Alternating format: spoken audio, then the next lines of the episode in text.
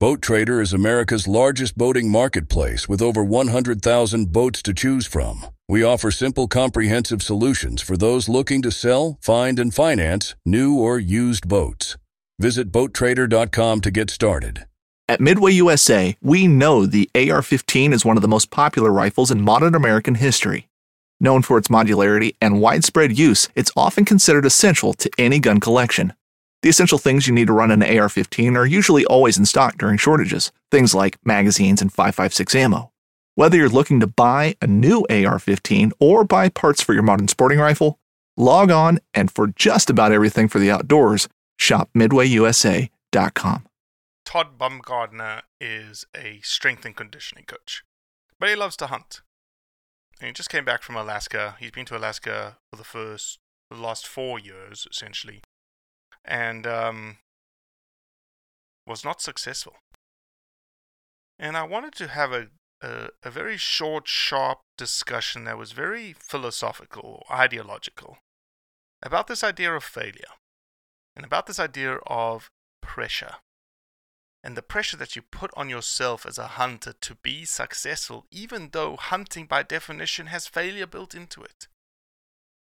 I, I think it's a fascinating conversation that I know I need to have with a psychologist one day, which is the psychology of hunting and the psychology of failure and the psychology of pressure and the sort of valleys and hills that we actually love because it makes the story and the success that much sweeter.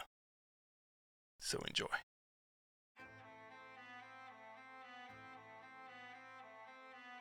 So there's a reason why I started Blood Origins. And that reason is simple. Is that I wanted to convey the truth about hunting. It brings awareness to to non-hunters that it's it's more than just killing animals. How do I start it? Brittany. My name My, is- oh, Does my hair look okay? It's fantastic. My name is Mike Axelrod. Start again. Yeah, I hated it too. Braxton, you said something in the car to me. You said that you were living on borrowed time. Hmm.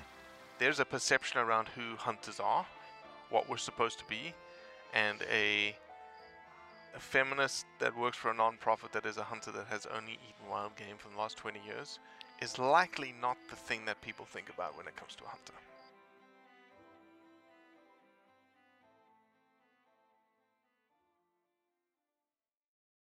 I, uh, let me- I don't even know this question. I, I think I know the answer to this question. Okay. You you enjoy a libation, right? Of course I do. Yeah. I don't know, you know, fitness person, you know, it's like, you know, you have those guys that are like, ah, you're not supposed to drink at all. And Man, I don't know. It's like I think uh what Arnold said it best is something like beers for men and milk is for babies or something like that, you Mm, know. I like so, that. I got this Japanese lager that I've never had before. Japanese style lager beer. It's really good. I like Asian beers a whole lot. Like uh Singha and all those like I love Mhm. going to to Asian restaurants and getting Asian beer, man. They're all so good. Yeah, I like it a lot. Todd Bumgardner. Um, welcome to Blood Origins podcast. Thanks, man. we should have had you on a long, long time ago. But now you've got a really cool story that I want to, not a story, but like a, like a thing that's pervasive in the hunting community that I want to talk about. Yeah, well, it sounds like the timing was right then. I think that that's probably just what it is. Yeah. So for those who don't know about human predator pack mule and who you are, Todd, uh, give a little bit of introduction to who you are and what you do. Yeah, So uh, I am by trade a strength and conditioning coach or human performance coach or whatever you want to call it. There's a million different names now. Uh, so I have a gym in Northern Virginia. I also am the one of the human performance coaches for a uh, tier one group, um, and then I have Human Predator Pack Mule, which is an online fitness coaching service for uh, backcountry hunters For And pack so- mules. pack mules. Yeah. So if you get to, so you get to be a pack mule, so you can enjoy the whole hunt, and then you get to that point where you get to be a back pack mule. That's the whole goal, and just to you know uh, enjoy your experience in the outdoors more because you're you're gonna like it a whole lot better if you're in good shape. And then I just uh, one of the the premises is like being able to do what we like to do for as long as we possibly can and then also you know just never feeling like an animal is too far away for you to get to you know like obviously Mhm. there's there's obnoxious distances and you can't cover Mhm. but if it's like one of those things where it's like oh i can't get across that drainage i just don't want people to ever question their fitness as whether or not they can get to where they need to be to do what they want to do Yeah, and I've been uh, we've been working together for two years or Two so, years. and I've been off the wagon. I fell off the wagon pretty hard this year, but it's been a, a rough personal year for me. yeah Um, but we're about to get back on it. But I will say this: I was in the whole like CrossFit, um, you know, massive amounts of of fitness, um, sort of intensity type workout, and you're very much a methodical baseline, base level work, sort of just incrementally raise yourself up, and um, yeah, when I went when I when I went hunting in Texas for that scimitar horned oryx, I think I texted you this yeah that um like I felt it was the best I'd felt. Uh, It was like, you know, 14, 16 months I'd been with you or something like that. And when I shot that scimitar horned oryx, the guy that was with me is probably a 205, 210 guy. And I gave him a one armed hug and I just picked him up with one arm. He was Yeah. like, dude, like, what the hell? And I was like, I guess I, you know, I felt strong. I am strong. And it's all credit to you. Oh well, I, I appreciate that. You're the guy that shows up and does the work, man. So I uh, I was pumped when you sent me the pictures from that. Those pictures were beautiful. Oh yeah, it Yeah. was, and it was just classic. You know, it was yes, it was a high fence. Yes, it was eight thousand acre high fence that had African animals everywhere, and it was classic Africa. If nobody's ever hunted Africa, what you do typically in Africa is you drive around because the areas are massive. Okay, you're talking about, um, I don't know, fifty thousand acres, you know, 100, 100, 100,000 acres because it's fifty thousand hectares. You can't walk in that property. Like the, the, it's walking, you're only seeing ten percent of the property, so you drive. And driving, you see um, animals, you cut tracks, and you almost it's a spot and stalk type type scenario. You see an animal, you go in. You see tracks, you go in, and you determine if that's an animal you want to take.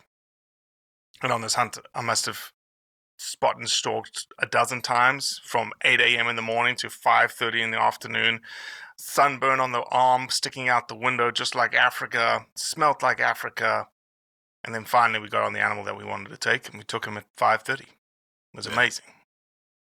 Getting that many stocks in a day is cool by itself. You know what I mean? Yeah, and that's the thing about Africa. A lot of people say that you go, it's the only place that you truly can just go hunt, in that you don't know what you're hunting that day.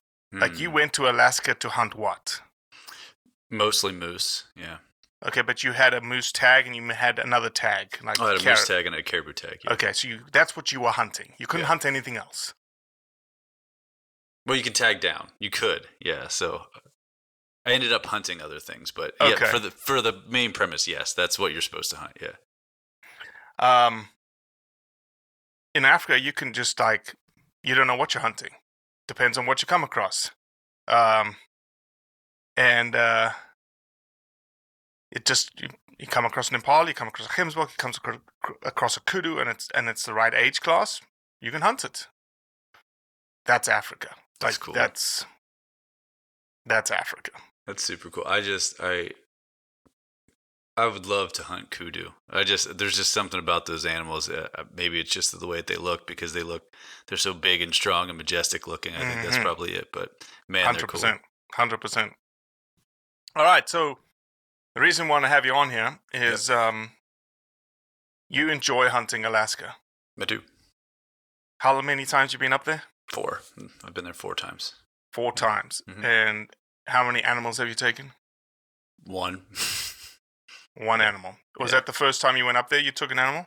Nope, the second. The first time I went uh, in this in the spring to hunt black bears and no, like literally saw a black bear for uh, a matter of seconds, and that's all I saw the entire trip. So, uh, yeah, there's been a lot of I've spent a lot of gameless days in, in Alaska, a lot of them. So, So tell me about this time, um, because this is where the conversation's going to dive down the rabbit hole that I, I, I hope we can go down.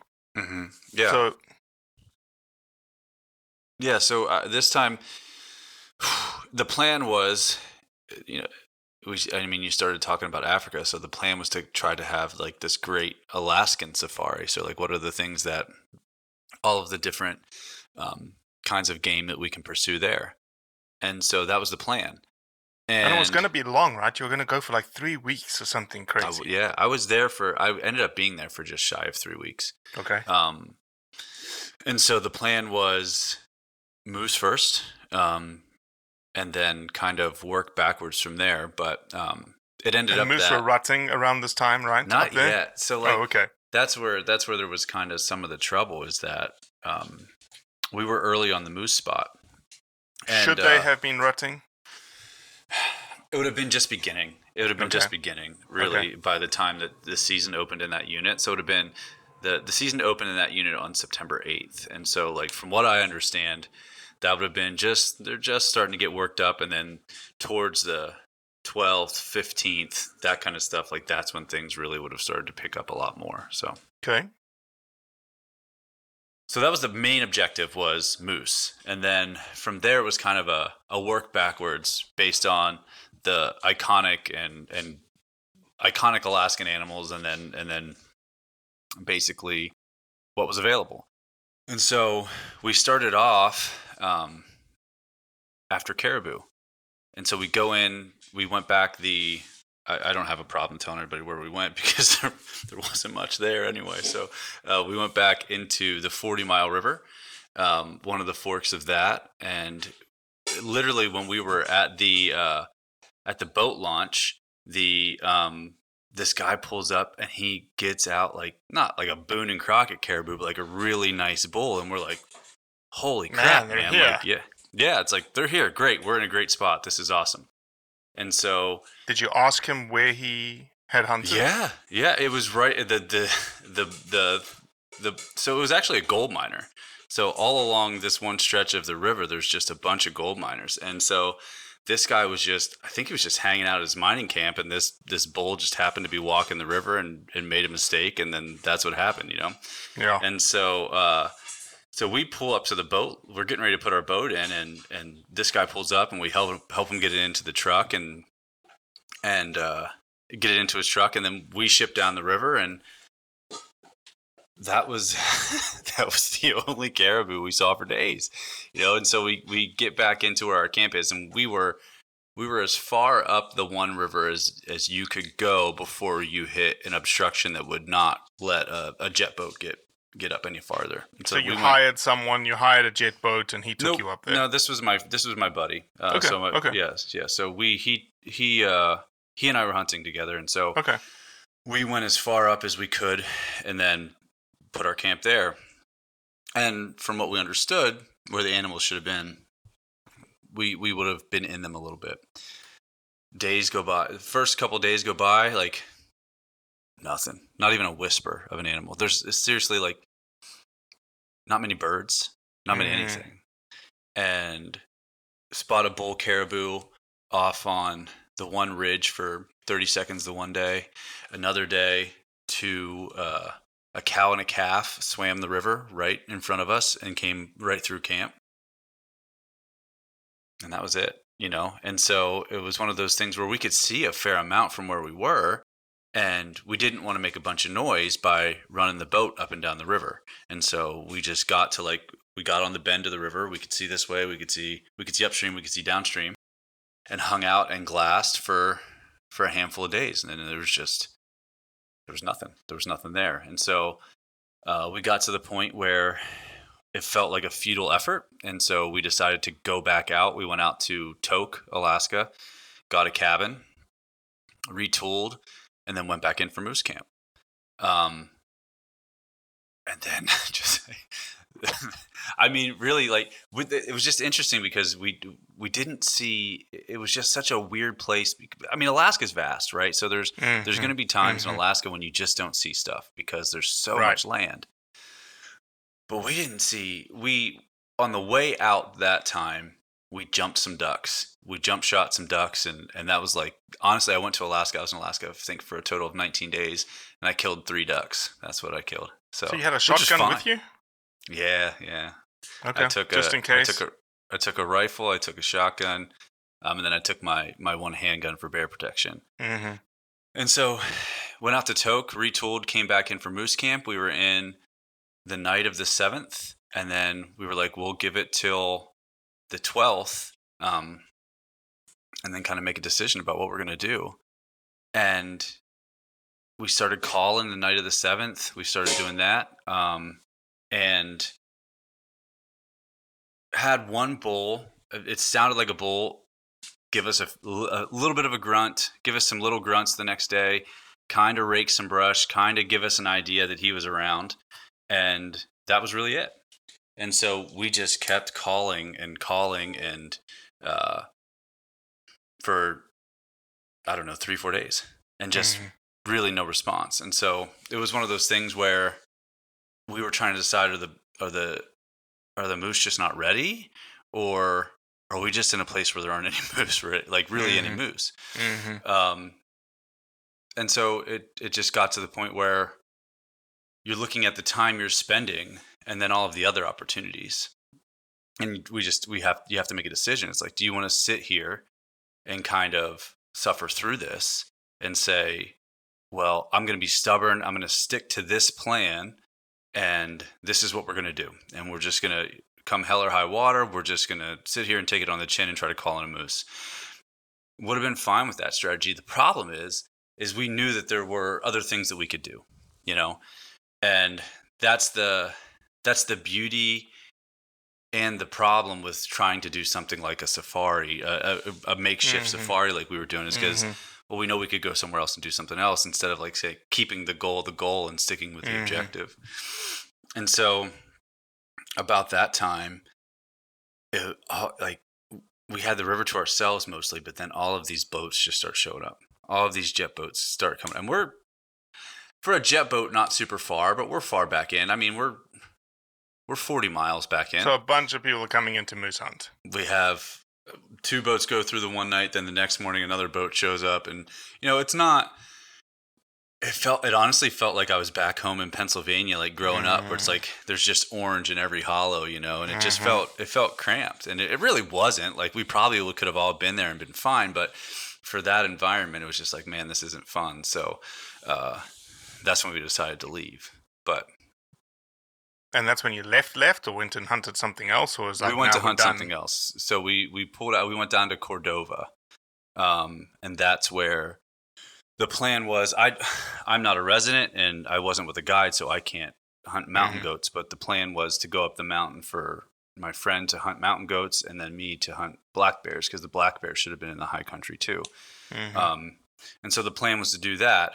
And so and drove, I don't know, the, the, the six hours from where we were up to Fairbanks, retooled, drove from Fairbanks to Whittier, caught the ferry in Whittier and went across to Cordova and uh, did that in the hand and just threw out a couple days. Came, nothing happened in Cordova either. No. no. So let me ask this. Let me ask this. Yeah. Let me ask firstly from your perspective. Yep. Did you put a weight of expectation on yourself? Always. Yeah. Why? Uh, I think that's the deeper question here. It from a from a hunting perspective, from a hunting community perspective. Why do we put an expectation? And maybe expectation is the wrong word here. Why do we put a pressure mm. on ourselves to fill the tag? Yeah, I, I that's it's it's a big question. You know, I was I, I there's partly because it's what we're at the base level. Uh, until you really parse it all out and think about the rest of the experience, it's what's we're it's what we're there for, and we want to feel as though we are a hunter and that we're hunting, and the culmination of that is success. I think there's also I think we also put the social pressure on ourselves to think we want to have I think we're all a little guilty of this of the perception of like oh well I'm a hunter I'm a decent hunter and so I want to be successful to be able to come back and and share the story and talk about the success. And then there's also, I think, a little bit of all of us have a little bit of our self worth tied up in that. Like, I can go out and do this thing and be successful at this thing. And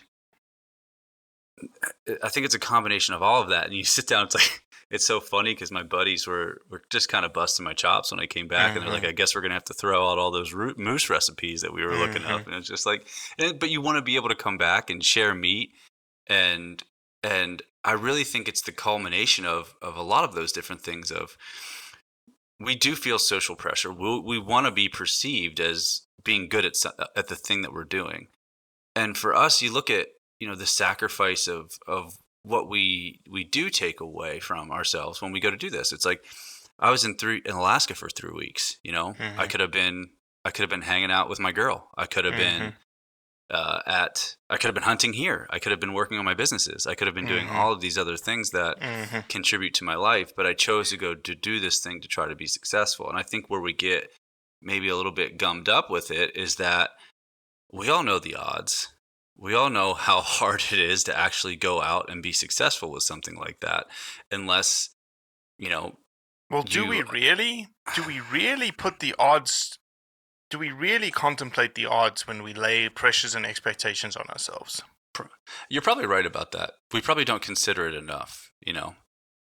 And even with those odds, and you can tell me if this was true to you, and probably was, halfway through the hunt, did the pressure mount? Oh, it always does. And I mean, it's weird because this one wasn't as bad as it normally is, but there'll be like, man, I can remember different times, like the first time I went to Alaska, or um, even the second time. There's just this this point where you almost feel like you're going to burst because you haven't seen what you want to see, or you haven't had the opportunities, and it's just like, is this going to happen? And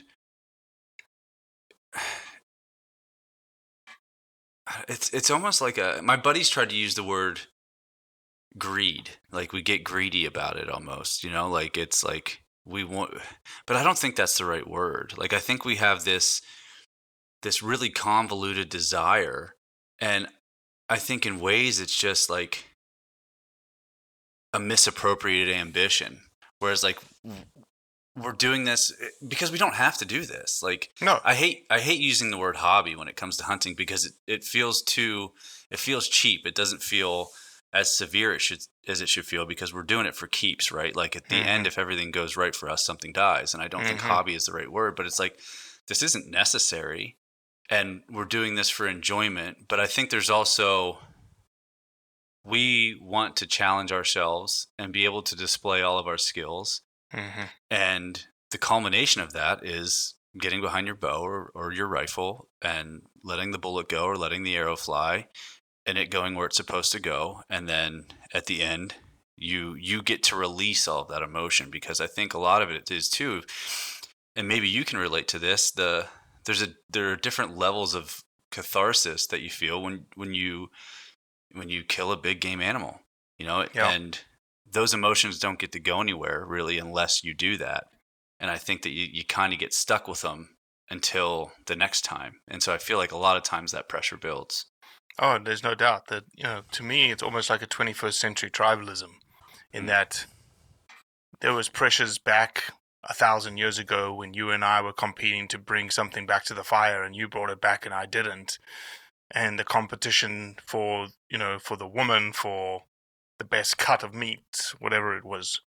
There's there's certainly inherently this like competition element Yeah. today we're not in a competitive environment of like you winning something over me doing it but there's certainly a competitiveness and competitiveness actually in this sense is the wrong terminology there's a expectation that when you tell people and sometimes like you have this expectation i'm going hunting well i hope you get something Exactly. well, I, I hope so too, because then I can brag and then I can tell people, I can tell people all these things, and and it, this this idea of failure, which unfortunately is something that we as hunters don't recognize enough. That hunting, by definition, is chase and seek, and failure is built into the definition of hunting. That's why it's not called killing. It's called hunting for a reason. We don't embrace the idea that for certain animals, like what you just did, that failure rate or that that chase and seek is a lot more difficult, has a lot less probability of occurring versus a white-tailed deer in your backyard. Oh, of course. And the fact that you've taken the time away from your family and you've taken you've spent all this money. There's additional obligations, additional expectations that mount the pressure on you being successful. Yeah. And it's like, and here's where I struggle, and that's why I wanted to have this conversation, is that we're doing this thing because we love it. Yet we put so much pressure on ourselves to be successful Hmm. that it actually is not enjoyable. I can guarantee you, I'll talk for myself, I don't speak for you. You get to a point, if you're not successful and it's day four of a five day hunt, that you're not enjoying the hunt anymore because you are solely focused. Yes. You cannot get that thing out of your brain that is, I have not done what I came here to do. Yeah. And it takes the enjoyment away from it. Yeah. It's uh, you start. uh, well, It's it's. uh I totally agree. Uh, You get it. You get something akin to tunnel vision, where it's like you don't. It, you know, one of the the things I have a, a text thread with some of my buddies, and we always, you know, we talk about our hunts and whatever. It's like we all hunt. We like to hunt waterfowl and the different things we hunt, and you know, and there's like uh, a, they joke about it on social media. It's like when somebody doesn't kill any some, something, they like post a picture of the sunset or the sunrise or something like that. Right. And it's like, but what's wrong with that? You know, I think don't think there's anything wrong with that because I, I one of the things that I that I always count like when I'm whether it's deer season or whatever, it's like I get to see way more sunsets and way more sunrises than and the most normal people do, and that's a, a wonderful thing.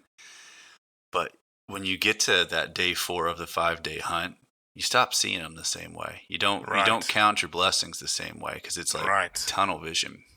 But I also think that I don't know if there's I'm I'm hesitant to say that there's not something attractive about that tunnel vision too because I think you kind of feel alive in that moment and you're like I'm here to do something and I'm going to do it and I'm going to that's what my energy is going to go into for the next 18 to 24 hours or whatever it may be, you know. And so Does the I- take get elevated more because of it?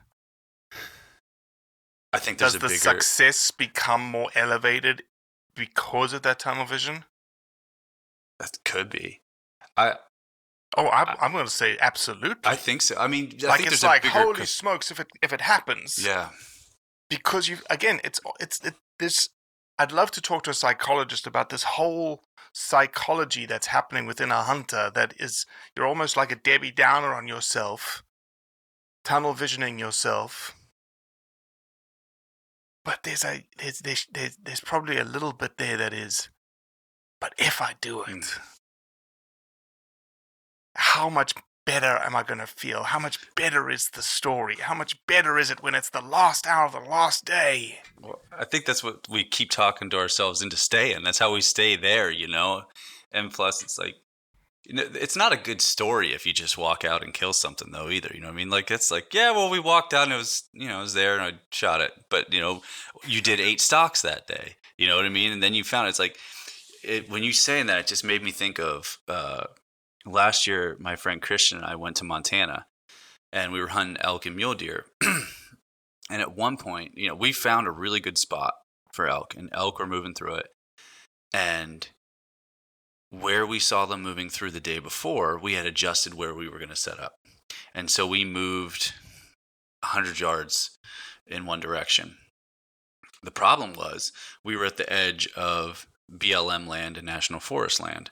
And so there was a fence. And so these elk come out and they were coming across from dark timber through a meadow and I was stuck. I couldn't move. And I couldn't get set up. I couldn't get close enough to the fence to shoot through it because if I would have tried to shoot through it, I was scared that my bullet would have hit one of the pieces of wire. And so I couldn't mm. shoot. And so these elk skirt through this meadow, I don't know, less than 200 yards away. And I couldn't do anything about it. And we were pretty deep into the hunt at that point. So I go and try to track these elk and, I, and, and everything. And I come back to Christian and I sit down and I, at that instant, I already started like the quote unquote mourning process of like, I'm not going to get one, Mm-hmm. you know, and just felt that sink and like had to work mm-hmm. through it because it was like, I just blew it, man. I'm not going to get mm-hmm. another shot now. I did. I mm-hmm. ended up killing an elk, but it was just, it was an interesting turn of events. Like, so excited. Like, there they are. They're playing right into our lap. We were smart. The realization that we weren't as smart as we should have been. And then trying to track track them and just like they're gone. They're off onto some private land or something. I'm not going to get a shot. And then the disappointment before, like, and it was funny because like at that point, we had three days left to hunt. We had three Mm. days, And you had called it. and I, I in my brain there was already something that was like, we're gonna keep hunting, but that was probably it, man. Like you're not gonna get a shot. It's an interesting feeling. It's I don't know, man. You know, I think someone who in that moment is like super positive. Number one, I I just couldn't do it. Like my brain and my mind, I'm not strong enough to do it. But again, antithetical to that would be is the highs and the lows, is the sinking disappointment, the sort of convincing yourself that it's not going to happen for when it happens makes it that much richer. I think it's part of it. You know, I, I think it's part of it. I think we also have to consider the amount of opportunity. Whereas, like, we met well, on that same that same hunt, we met this old guy that was a the, a resident of Montana, and like could sit and laugh these things off and have these things happen. You know, and it's like it's no big deal to him because it's like, well, he can come out on Tuesday. We Mhm. can't. we got to go home. You know what I mean? So. I think the amount of opportunity you have makes you look at it different too, because all of that pressure is just condensed.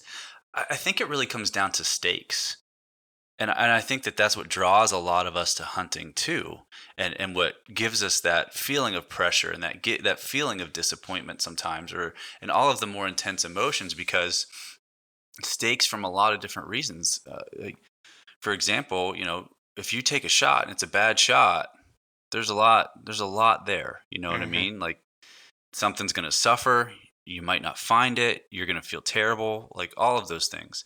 And you can't take it back whereas like I, I use this I have this conversation with my friends about hunting versus fishing. Like I like to go fishing just cuz it's it's fun, but I love to hunt and I think it's because of the stakes. You can't take it back. You're playing for keeps. Mm. And when you condense that emotion of trying to play for keeps into such a short time frame and you put such a high value on the outcome, Mm. I think it's incredibly difficult not to feel that way. So for here's another example, not to bogart the conversation, but the past I had never really cared about how big of a buck I killed. It was never something that I worried about. But these past like 2 or 3 years, I got like hyper focused on these two big bucks that were on a couple of the properties that I hunt. I didn't have as much fun during my hunting Mm. season because like I had opportunities to kill perfectly fine animal animals, put meat in my freezer, you know, have my trophy, whatever it is, and I didn't do it because I knew that those two were alive out there, and I wanted to hunt them, and I wanted to do it, and and partly prove that I was good enough to hunt them and find them and, and be successful. Interesting. But it wasn't as fun, so that's why I decided this year is like I'm not doing that. I'm just Mhm. I'm, that's not how I'm going to approach it. hmm Yeah, it's a it's an interesting conundrum, and I wanted to have a conversation with someone who just experienced it because, you know, the pressures that are associated with hunting, though, as I've tried to articulate, maybe not very well, the pressures associated with hunting that are tied to success, you almost think again what I'm trying to get at is like why do we have those pressures? One to this thing that we love to do, that we're purposely doing, that we're spending money to do, we're traveling halfway around the world to do. So you're purposely putting yourself in that situation, so why the pressure? But counter to that, maybe it's the pressure that drives us to do those kinds of things because we know that when we succeed, it's that much more of a almost like that endorphin elation rush. Gosh, I did it. Yeah. Uh, I I agree with you. I I think that there's there's a lot there, especially I mean if you think about the the greatest stories that are told or even how stories started, I mean probably as hunting stories. But then you know, you look at all of the the most famous stories in the world, you know, the stories from Star Wars or Harry Potter. It's like it's the hero's journey. It's never a linear path. You know what I mean? So, Mhm. you know, I, I I made a joke one time about nobody like nobody wants to. You don't. It's not as fun to come home and tell the story of we just walked out and we shot the thing. You know, it's it's different when it's like, oh man, it rained. And then there were three days in the tent, and we weren't sure if it was going to happen. And then this one came, but there was a stick in the way, and I couldn't get my. And then, you know what I mean? And then all of a sudden, you go through all of these trials and tribulations. You learn mm-hmm. something, and then then you're successful, and then you can come back and tell that story. And I think we all have mm-hmm. an, an innate desire to do that. So you're you going back to Alaska next year? I think I am. Yeah, yeah. I had uh, somebody else say that they were like uh, they would like to go, and so I was like, all right, let's do it. Let's go. Yeah. We've talked about the whole road. I wouldn't mind doing the whole road. I would go up the Haul Road with you, Robbie. The Haul Road's fun. It is. uh It is a journey. You need you need a comfortable vehicle. We'll say that. Yeah, because people rent like U U-Haul vans, right? You could do it in a U-Haul. The first time I went up it, we had a bit like the biggest Dodge Ram that you could get, and that was nice. But I've I've also done it in like a an electrician's van, and that's that's not super fun. So I wouldn't I wouldn't want to do it that way again. Well, Todd, you know, we like to keep these little conversations short, sharp, and to the point. And uh, as I texted you earlier this week, I was like, man, let's have this conversation because you were, you were almost like spitting some of this, these thoughts out on Instagram, saying, hey, it wasn't meant to be kind of scenario, but there's a much bigger story here. And just wanted to, just wanted to chat about this, I guess, this dilemma that I face all the time, right? Yeah. I haven't shot a freaking black bear in Maine in three years, and the whole world knows about it because Cody won't let me live it down. The fact that I've spent 79 hours in a tree stand and seen two cubs. But you keep So- going back though, don't you? Oh no, no, no! I've you know you're done. I've quit. I I said I said that the next time I go black bear hunting, I'm going to Canada and I'm going to see 20 bears a day, and then I'm going to go back to Maine. I'm going to kill those bears, out, and then I'm going to go back to Maine. I understand.